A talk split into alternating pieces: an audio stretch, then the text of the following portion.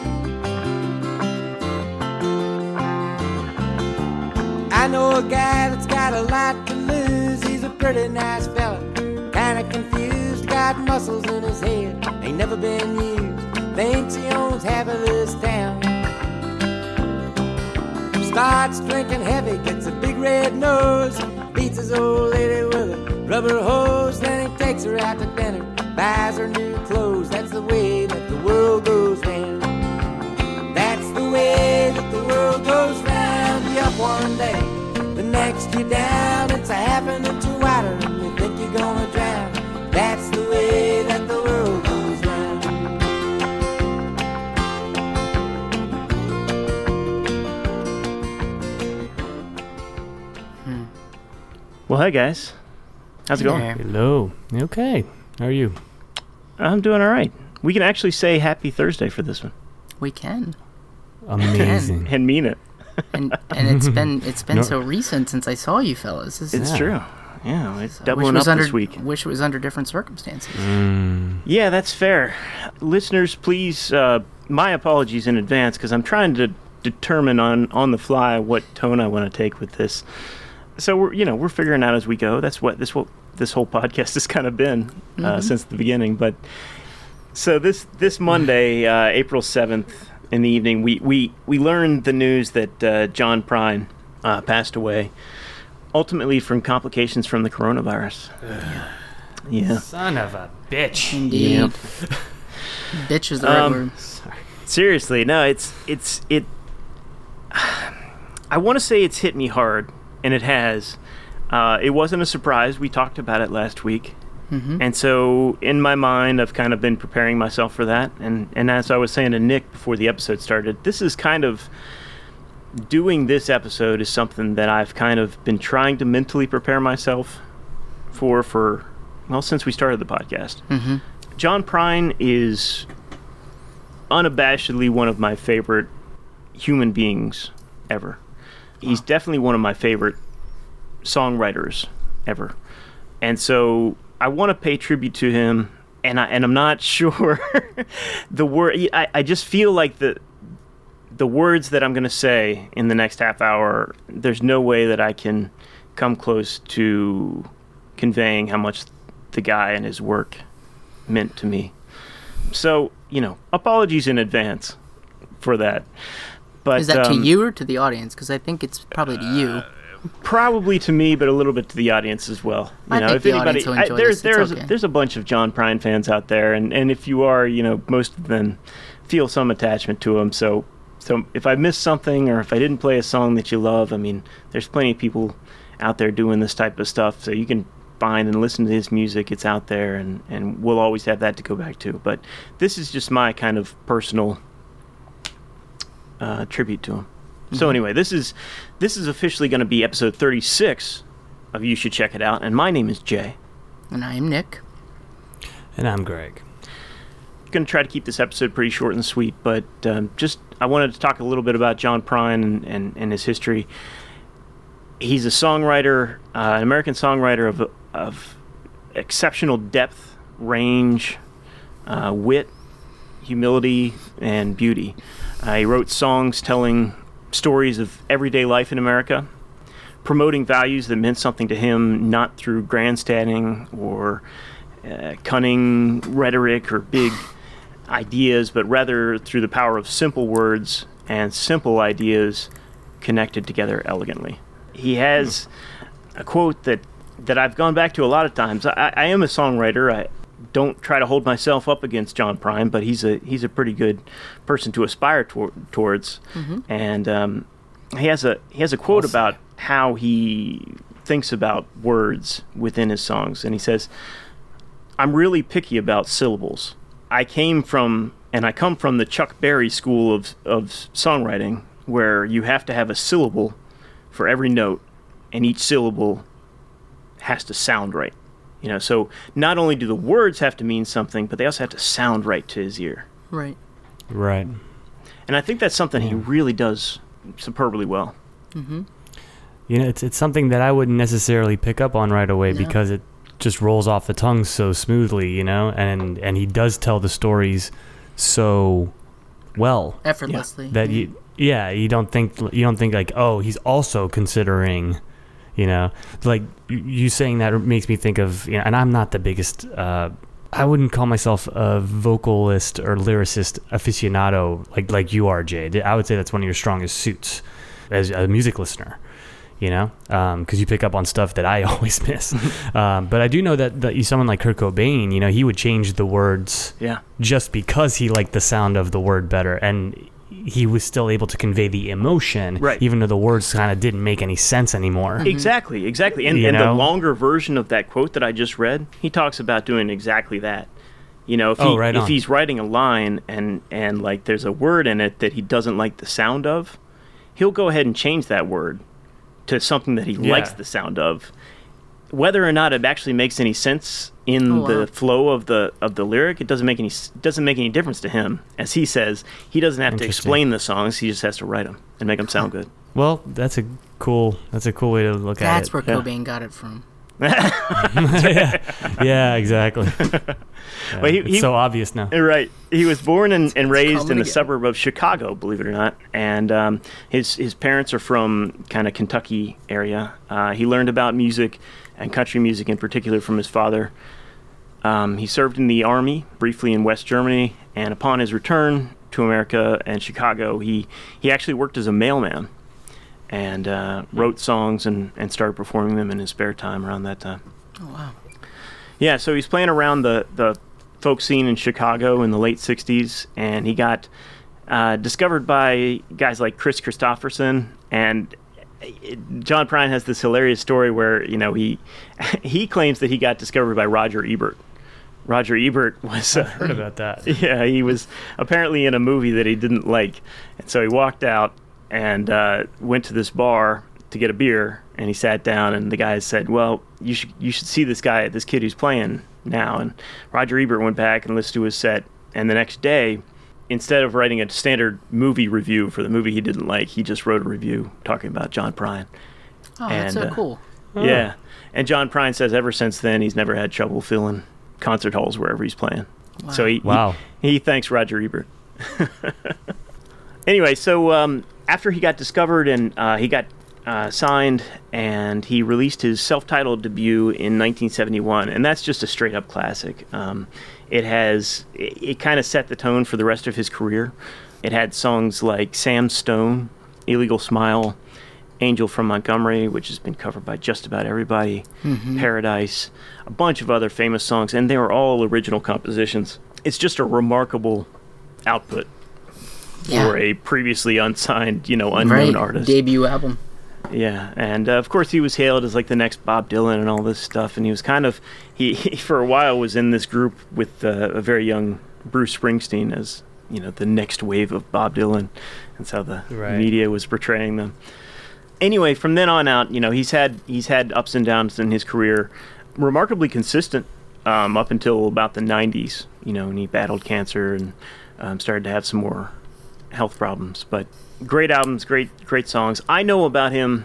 Um, I have a very close connection with John Prine because of all thanks to my stepfather. Really, he sang John Prine's songs from basically when I was running around like a toddler. You know, I knew these songs as basically you know they were songs that we sang in the car. They were songs that we he would sing to me whenever I was acting up. He always had a John Prine song to to sing about See- the situation that I found myself in, and it was Oh, that way for so my cool. entire family. And uh, you know, I've mentioned this on the podcast before, but there have been songs that I've heard down the road. Once hearing them as an adult, I found out, oh yeah, that was that John Prine song that that Dad was singing Right. all those years ago. Right, after after right. having this weird visceral reaction where you thought you were in trouble. Right. Right, right, exactly. so I want to play some music I want to kind of talk about John Prine's songwriting um, in terms of four different sides of, of John Prine, if you will. He has sad songs, funny songs, poignant songs, and, and there's this other category I'm kind of right now calling Dada songs or like more abstract songs. Okay. So to get us kicked off, I want to start with kind of the lowest hanging fruit, the songs that most people know John Prine from, which are his sad songs. So I'm talking about songs like uh, Sam Stone or Hello in There or Souvenirs, all of which are absolutely brilliant and are brilliant poems about individuals or situations spoken very artistically and very plainly. But I also, in, in, in playing some of these songs, I want to play some songs that maybe some people haven't heard before. Cool. So this first one that I want to play is called "Far From Me," and John Prine has has described this as one of his favorite songs. And uh, I found a clip um, from 2018 of him playing. Uh, do either of you, either of you guys know this YouTube channel, House of Strombo? That rings a bell. It actually does sound familiar, but but for the sake of argument, let's say no. Okay, I don't know anything about this Oh, channel okay. outside of this particular performance, but I I can't watch this video without bawling my eyes out. So I'm just going to play the the audio.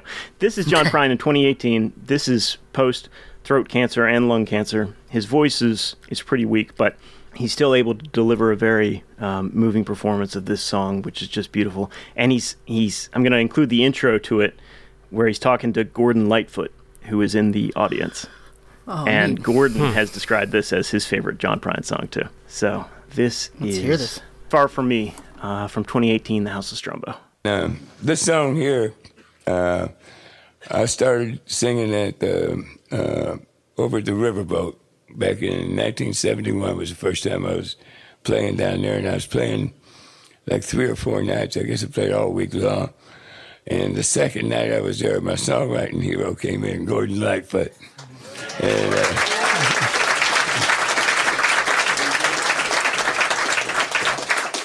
And I'd have to say you wish that three beautiful women too. Sitting down at the front table there, right in front of me, to, intimidating as hell. You know, it's great to sing uh, to sing for my songwriting hero. Gord, do you remember it that way? Yes, yes.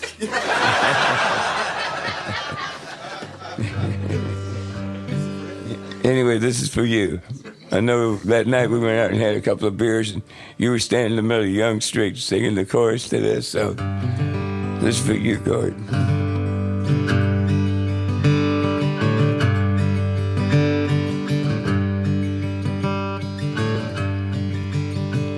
As the cafe was closing on a warm summer night. Kathy was cleaning the spoons. The radio played the hit parade. And I hummed along with the tune. She asked me to change the station. Said the song just drove her insane. But it wasn't just the music playing. It was me she was trying to blame. And the sky is black and still now. Up on the hill where the angels sing. Ain't funny how an old broken bottle looks just like a diamond ring. But it's far, far from me.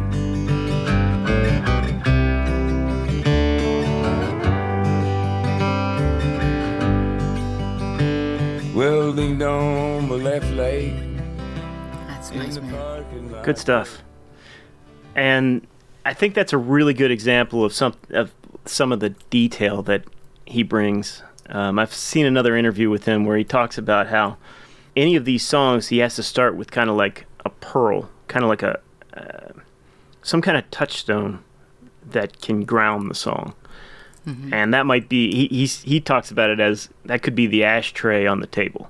You know, everyone knows a room where you have an ashtray on the table and then you build the song and the characters around that. But a lot of times he'll make that first verse just about the ashtray. and then the second Right. verse. You know, he'll sing the chorus, which is it doesn't make any sense until you hear the second and the third verse, and then it explains mm-hmm. the rest of it. Wow. Sets the scene. Yeah, Or it gives you like a visual. Yeah, it's it's so cool. I love it. The House of Strombo. Actually, I I, I remember now. I, I saw a. Uh, see, they they do a series Mhm. of different performers, and I was watching this band Power Trip play at the House of Strombo. Oh, nice. Totally different vibe. so. But yeah, it's a cool, it's a cool, it's a cool uh, series. Nice production, black and white. Yeah, uh, yeah, video, very well Yeah, yeah, it's really hit. Yeah. It's hip. So let's talk about funny songs because it, this to me, like I didn't learn about a lot of his sad songs until I was much later in life. His funny songs when I was a kid, I mean, they were just they were everything. I mean, they were they were like like Comedy, singing the car songs, you know, like that's just what we sang around the house. I'm talking about songs like Spanish Pipe Dream, uh, Sweet Revenge, um, In Spite of Ourselves, hilarious song. Uh, Grandpa was a carpenter. Um, I've played uh, Please Don't Bury Me before. He's got such a wit, man. He's such a funny guy, and he got a, such a funny voice and a funny way of delivering it. You know, mm-hmm. this kind of, I don't know, pseudo country twang. You know, he doesn't have a southern accent in real life, but he sings it like that, and and, and he plays it up sometimes and plays it down, and mm-hmm. very brilliant the way he kind of modulates that, in my opinion. So it was genuinely difficult to try to pick a song to represent the funny side of John Prine because that's a lot of them. But I'm going with Dear Abby. Now, this song, Alright. are you guys familiar with this one at all? Yes, indeed. No, I am not. You're not. Okay. So Nope. this was kind of like a weird cult classic, and I, I remember my stepfather singing this one all the time. And he says that he, he wrote it while he was in Germany because he found an American newspaper that had a had the Dear Abby column in it, and he just was reading it and saw how funny the people's stories were, and how all of Abby's responses were kind of these canned, hackneyed responses, you know, no matter what the people said. So the chorus is Dear Abby responding to the verses of the different people writing in, and each time the chorus is exactly the same thing. um, you know, your life is crappy. Wow. Deal with it. Move on. Signed, Dear Abby. So, Right. gotcha. so uh, this is from his third Because album. that, that's her chorus. That's the yeah. That's so funny. yeah, this is Dear Abby. Dear Abby, dear Abby, my feet are too long. My hair's falling out and my rights are all wrong. My friends, they all tell me that I've no friends at all. Won't you write me a letter? Won't you give me a call? Signed, bewildered. Bewildered, bewildered, you have no complaint. You are what you are, and you ain't what you ain't. So listen up, Buster, and listen up good. Stop wishing for bad luck and knocking on wood.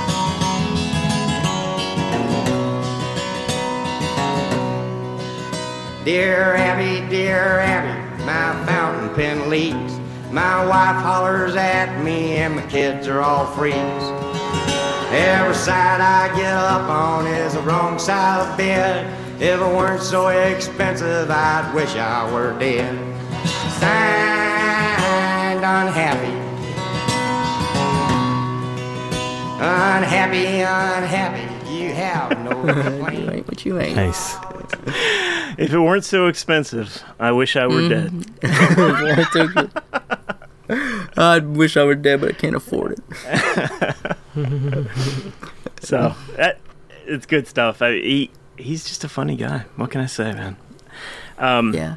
So okay, next up, let me do the let me do the bizarre or the Dada category next.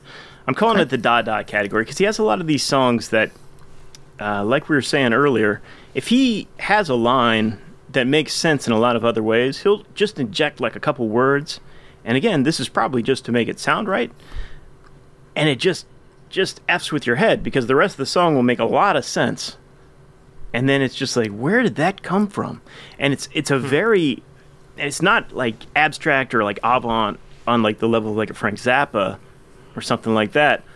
But it's just bizarre, and I love that about him. He's got some really, really abstract stuff. Does he ever? Did, do you have? Are there any interviews that you've read where? It, I mean, does it all boil down to what you were saying before, which is like this that word just was the right word for me in the song, and he talks about how he writes in front of the TV all the time, and he mm-hmm. he loves writing in front of the TV because it's just a constant stream of just information. And this is Right. the song that I picked from for this is actually a good example of, of that. It's called Lake Marie.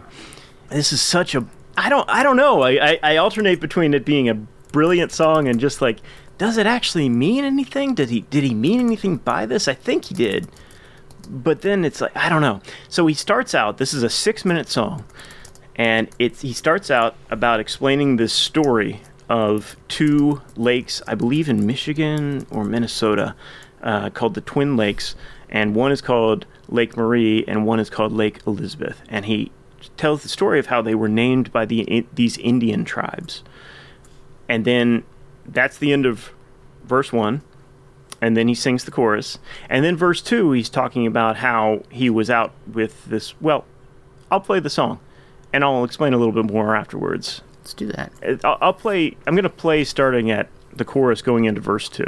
Okay. You get an idea of what I'm talking about. We were standing,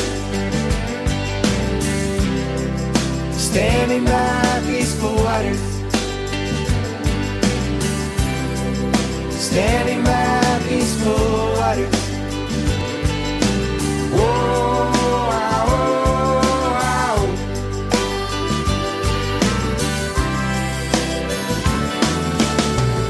Many years later, I found myself talking to this girl who was standing there with her back turned to Lake Marie. The wind was blowing, especially through her hair. There was four Italian sausages cooking on the outdoor grill, and they was sizzling. Many years later, we found ourselves in Canada trying to save our marriage and perhaps catch a few fish. But Whatever came first. That night she fell asleep in my arms, humming the tune to Louie Louie. Ah, baby, we gotta go now. We were standing, standing by peaceful waters. All right, so that's verse 2.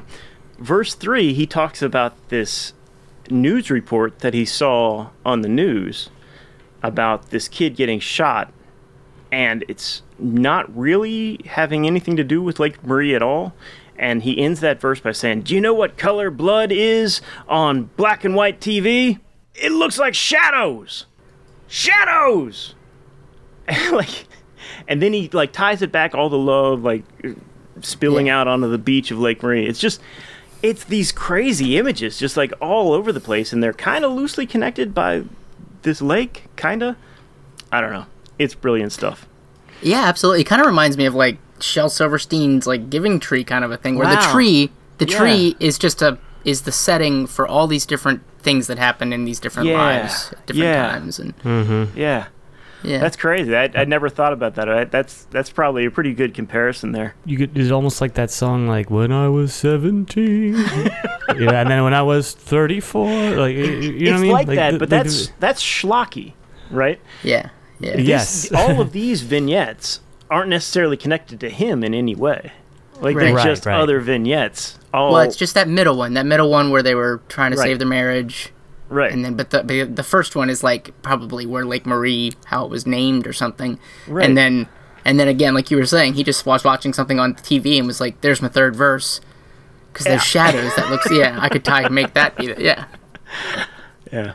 that's neat. I like that. I like that onomatopoeia though. Oh man, well that was they the other one I was gonna pick. Sizzling. Can I play that? Yeah, Onomatopoeia. I love that song. Let's bring it up here. And this was another one that my stepdad used to always say. This is the first time I ever learned the name, the word onomatopoeia, and we used that in an oh, episode really? How about that? the uh, a couple weeks ago.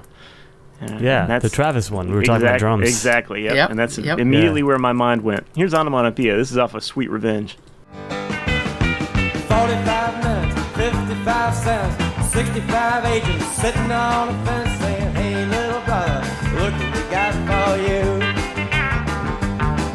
gonna rope off an area, put on a show from the Canadian border down to Mexico. It might be the most potentially gross thing we could possibly do.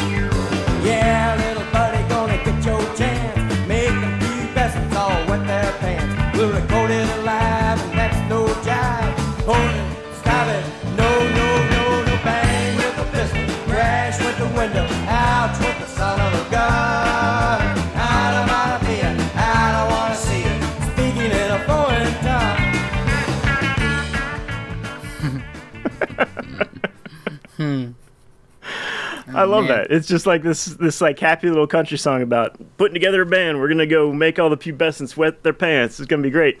And then he didn't have a chorus, so let's sing about onomatopoeia. Onomatopoeia. I don't want to see him speaking in a foreign tongue. Okay, so we we covered a pretty good range of of what he does. The ones that get me, the ones that get me, and and part of it, part of it is his voice. I, I just know some of these songs so well. Like, w- when we were in our twenties, I guess John Prine hadn't really kind of had his resurgence yet. So when I would say John Prine to people, people didn't know who I was talking about. Usually, they might know a couple songs like Sam Stone.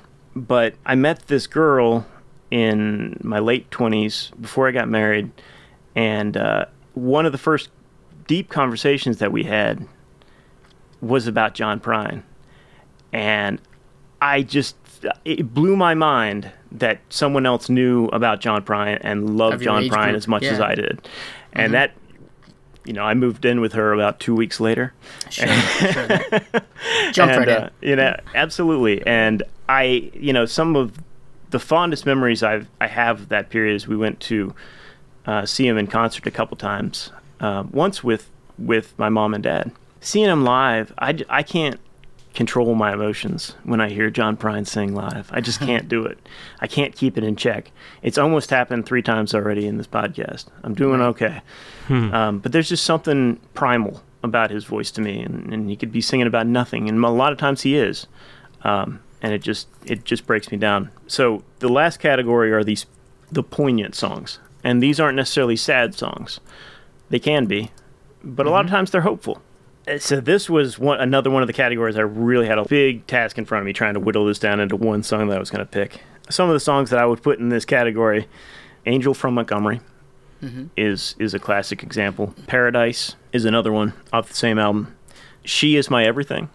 It's a beautiful song he wrote about his uh, wife, his last wife Fiona, um, off of his second to last album. But the one I think I'm going to go with is called All the Best. And um, I think this is a really good example of how he's such a lyrical genius because he's taking a, such a simple phrase, I wish you all the best. And he makes that the chorus. And how do you build a song around that phrase and have it mean something? You know, after all the songs that have ever been written about love and relationships and feelings and and connections and for someone to take a simple phrase like that and imbue it with such it's it's it's I use the, the word bittersweet with him a lot. Because I don't know there are parts of the song that's like he's being genuinely forthcoming to his partner or somebody. And then sometimes it's like oh that's a really savage kind of put down if you read it the right way. Mm-hmm. It's all of those things in hmm. one song and it's a, it's a absolutely gorgeous song. So i this was my best attempt at a poignant song. And this is off of um i think it's 1991 uh, this is off of the missing years. And this is actually produced by howie epstein uh, the bassist of tom petty and the heartbreakers. Huh. yeah. So this one's called all the best one of my favorites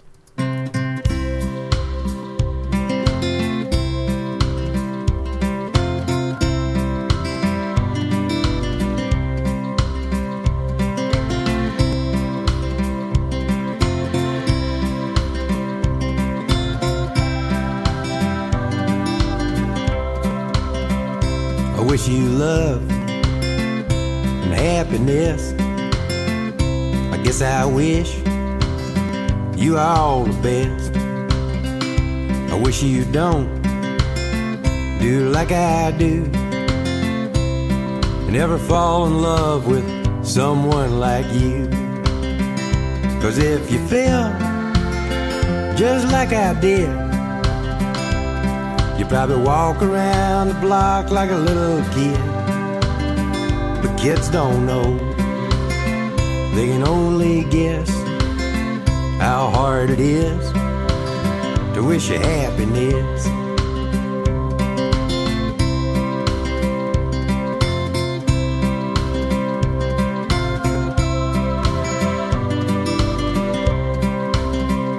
I guess that love like a Christmas card. You decorate a tree, you throw it in the yard. It decays and dies, and the snowmen melt. Well, I once knew love, I knew how love felt. Yeah, I knew love, love knew me. And when I walked, love walked with me. And I got no hate, and I got no pride. Well, I got so much love that I cannot hide. Yeah, I got so much love that I cannot hide.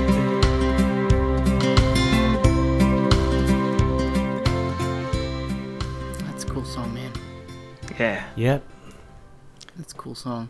I, am I'm really I'm reading the lyrics as you're as you're playing each of Oh, nice. It, it's it, it's really cool because it you know takes you into it a bit more. But yeah, that was uh yeah the turn of phrase the way he used it. not even the turn of phrase but actually just the the sentiment, all the different things the sentiment could mean, and and how complicated it actually could be. Right. Right. Like encapsulated in like a in Right, I think that's it. Like I, there are times that I listen to that song and it sounds like, oh, he's kissing off an old lover, and he's just being kind of rude about it. But then, Mm-hmm. if you you can read it a different way, and you know, I hope that you don't do like I do, turn around and fall in love with someone like you. Mm-hmm. That could be read a lot of different ways. that that is like the i mean it, it yes it's couched in like an insult but it's also it's also still saying like i hope you're not hurting like i am Right. hope you don't ever i hope you don't ever hurt like i do Right. like i do wish you the best And when he debuted Um, that song, he used to sing it with uh, his wife at the time, like as a really sweet, sentimental love song. So, I don't know. sure the hurt's in there but also the the best wishes is there as well Yeah. so Yeah. So, I think that's it. so have you talked to um have you talked to bill your stepdad I haven't. I haven't. We have, uh, as a lot of families do, we have like a, you know, a WhatsApp family chat. You know, my sister wrote that evening that he had passed, and kind of everyone has weighed in except for me and my stepdad, because I think, mm-hmm. you know, for me, like I, I finally wrote a Facebook post today, which I guess that was. It just all seems very insignificant. It just all seems not enough, you know sure yeah of course but what what could I do that is enough? So I, I don't know. I hope that just me talking about him and and and me, you know, continuing to listen to him try to be an apostle for him and evangelize how brilliant a man this this this guy was. That uh, if some more people learn about him and it gives a chance for some other people to to to listen to his music, then I guess that's the best I can do, right? and the music lives man Right.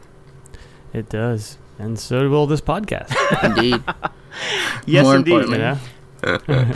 All right, guys. Um, Um, but- I, I think I've said everything I can say. Do you guys have any parting, I don't know, thoughts? Well, um, I would say that uh, no, it's good. I mean, you know, hearing you uh, get into this and, and sort of reflect on you know the different sides of this artist.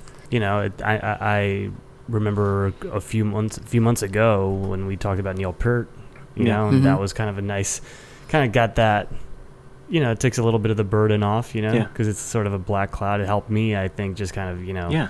Say like, hey, you know, like that, you know, you you pull your thoughts together. You have to put spit them out into the microphone. mm-hmm You know, it's a good way to sort of take a look at within, you know, and sort of see how this artist helped shape who you are as a person now. yeah For totally. sure. You know, sure. and, and, and where you are with it. And uh, and I'm I'm really glad you got to you know see him live and connect with family.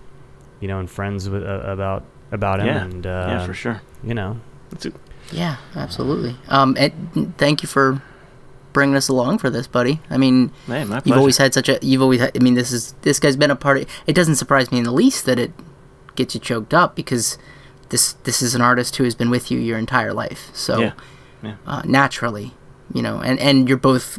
You know, hopefully this helps a little bit in like you know as, as you're kind of processing all this and as well. But it's also a, you know it's it's paying respects the only way that we know how at this moment, right? Which is right, the platform we've got. So Yeah, I think you did a great job. well, thank you, thank you. And just uh, full disclosure, I, in thinking about how I wanted to do this, I, I was thinking, uh, well, maybe I'll just do a solo effort. Maybe it'll just be me in front of the mic talking about talking about John Prine. And you know, I was talking to to Nick about it. And I was, more importantly, I was talking to my wife about it, and she said, "No, that's a terrible idea. Please don't do that. Please don't do that." so, thank you guys for being here with me and keeping me on track and, and keeping me uh, Yeah, me light and uh, it's great. So thank thank you again, and uh, thank you to John Prine. And to go out, I thought I would play. If you need any more rein, more reinforcement on how much this artist meant to me and my family, um, this was probably four or five Easter's ago. Um, Okay. We had everybody over to our house, and something hit me. I, I decided that I wanted to have all of my family and all of the guests that were there at the house that day join me in singing a version of Illegal Smile. So we had everybody from the youngest kids up to you know the oldest adults all screaming out uh, the chorus to Illegal Smile. So I wanted to play. Well, I'll play all of it. It's my show, right? it's it's your song too, so you can you're not gonna sue it. That's, that's, That's that's right. Sue us.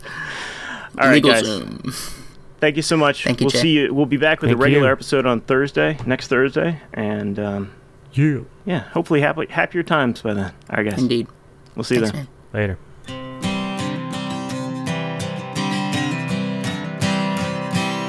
When I woke up this morning, things were looking bad. Seems like total silence was the only friend I had. Good old meal tried to stare me down and won. It was 12 o'clock before I realized I was having no fun. Oh, but fortunately, I have the key to escape reality, and you may see me tonight with an illegal smile. It don't cost very much, but it lasts a long while. Won't you please tell the man I didn't kill anyone? I'm just trying to have me some fun.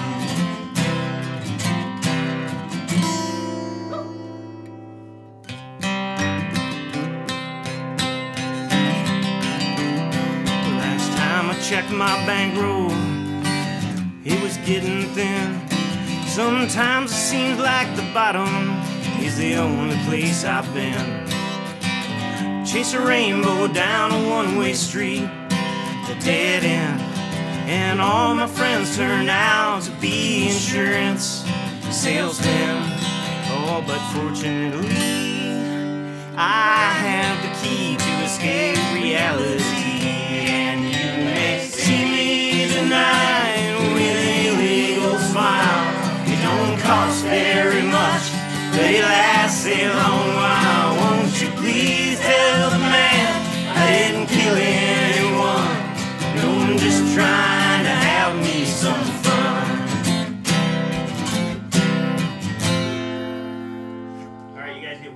one more chorus. Okay. Take it, take it out. Well, I'll sit down in my closet with all my overalls, trying to get away from all the years inside my walls. Dream the police heard everything I thought. What then?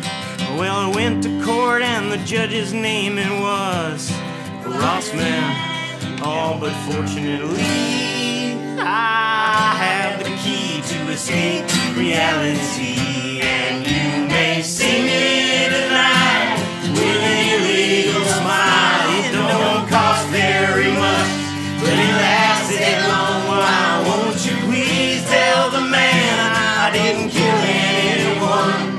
Don't just try.